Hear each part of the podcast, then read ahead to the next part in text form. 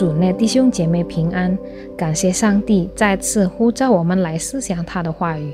我们今天的门徒灵修是从读经运动，主题是不要灰心丧气。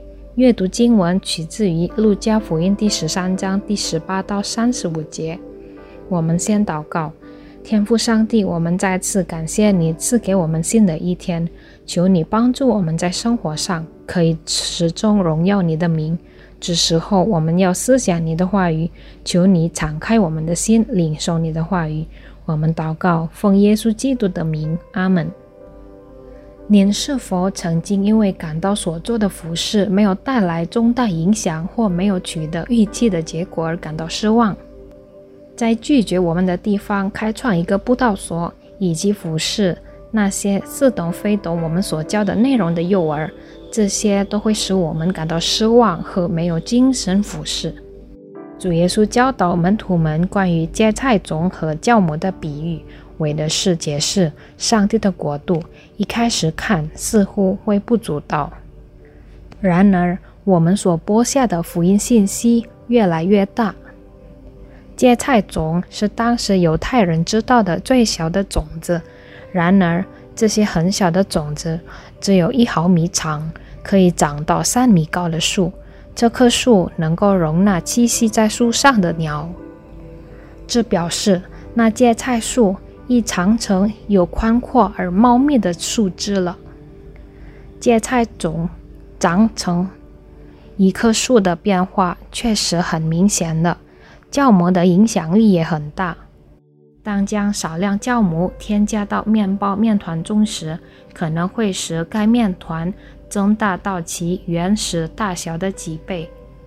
上面的两个比喻表明，即使起初上帝的国度似乎很小，但上帝的国度仍会变大。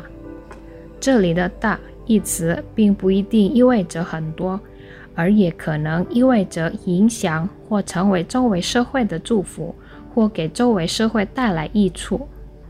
如果芥菜树可以为鸟提供生命的支持，而酵母可以使面包的味道更鲜美，那么上帝的国度在数量方面也会增多，并且对许多人带来重大的影响。